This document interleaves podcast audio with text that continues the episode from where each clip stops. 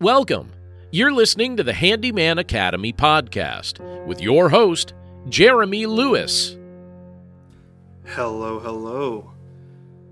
Hey, so I am Jeremy, as you probably know, and today is our first ever episode on Thursdays. Now, we have our Tuesday episodes, which are all about um, learning core lessons that have to do with being a handyman. What CRM do I use? Uh, how do I do estimates? How do I do invoices? But these Thursdays are all about how you handle your mindset and how do you handle customers doing things that oh you just rather them not do so, we have two stories today. Okay?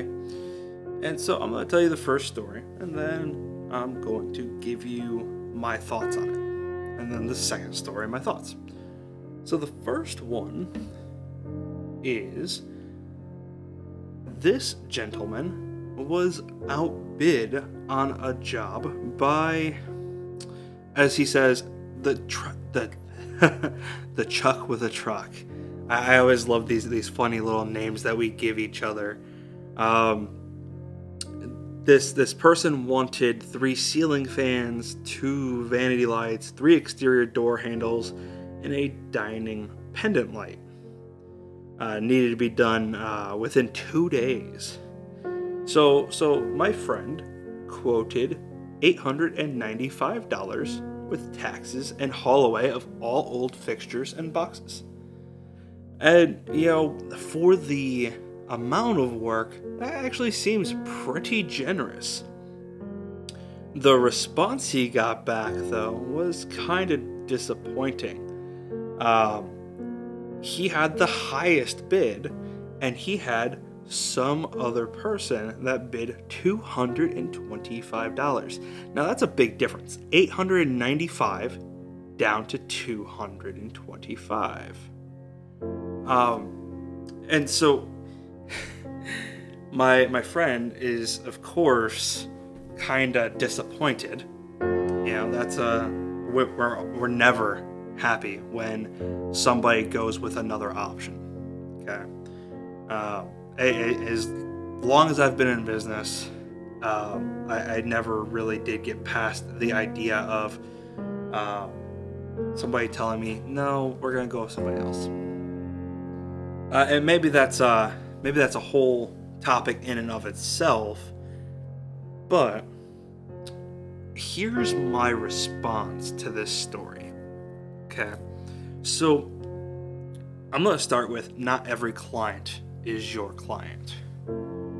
Um, whether they're a little further away than your typical driving radius that you want to do, whether they're a little uh, cheaper than you like to charge, whether oh you know a- any number of things, right? Not not every client's going to be your client, and this client, this potential client, did my friend a favor because he immediately outed himself as somebody who A puts the project off until the last minute because hey, I need this done in 2 days.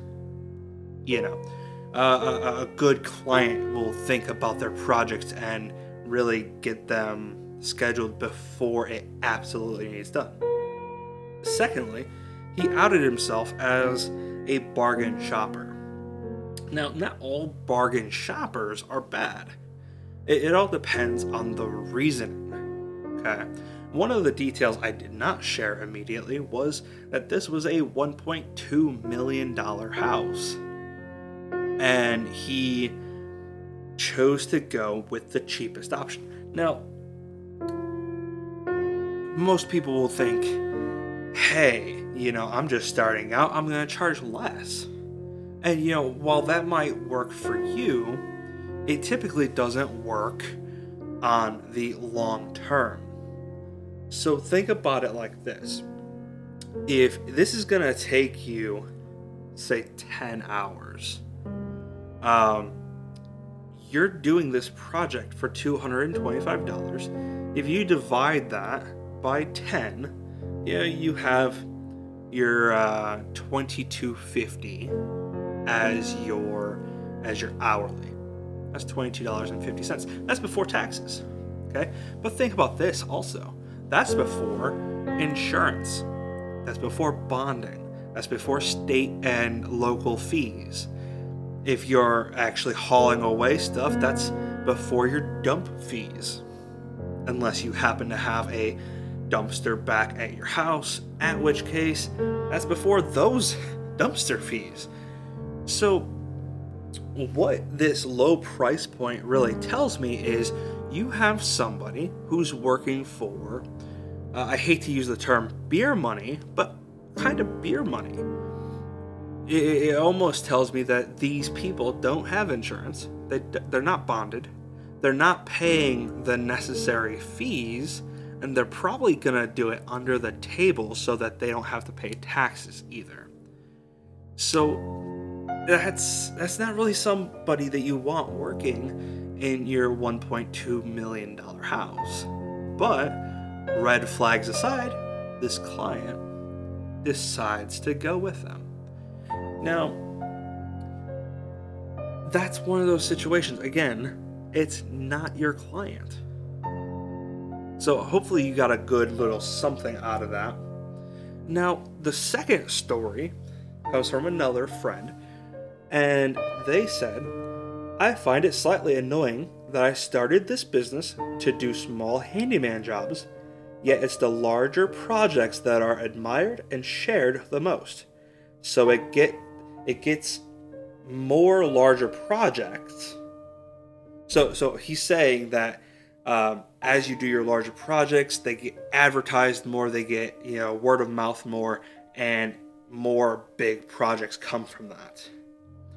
Uh, he says, What should I do? Turn down large projects and risk losing that potential client? Uh, my, my answer to that really is you need to have a firm idea of what you want to do. He said he wants to do small jobs. That's why he got into this pro this handyman industry, right? And me too. I, I, I love the small jobs. I love in and out in less than a day, you know. And so, what happens is you're there and you're changing out a faucet, you know, or you're connecting a dishwasher, or you're changing out, you know, a vanity, you know, simple one day jobs or less. And your client gets it in their their head. Oh, dude, you do great work. You showed up on time. You communicate great. I have this deck that I want to do. Or as we're getting you know into you know fall, you know, oh man, I want my the, the siding on my garage replaced. Or or you know, hey, I have this spare bathroom. It's a half bath. I need to get this renovated. But this is you know a week long project or more and that's not what you're there for right so so what do you tell your client you say hey you know actually i work on these smaller projects i i actually prefer one day or less projects uh, it's not that i can't do big projects i just prefer not to and, and you're you're basically telling them, hey, I'll I'll handle all of your small projects. You want this room painted? I'll paint this room. you you know, it's just this idea of little jobs I'll do, but you have to find somebody that'll handle the bigger jobs. And now here's also something that I'll say is this is a good opportunity for you to get in with a bigger handyman or a smaller contractor.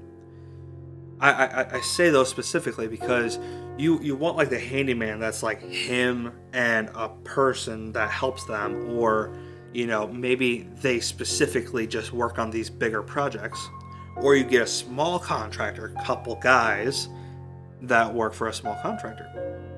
Because these guys, they focus on their on their large projects. They want to do the kitchen remodels. They want to do the bathroom remodels. They want to, you know, finish a basement.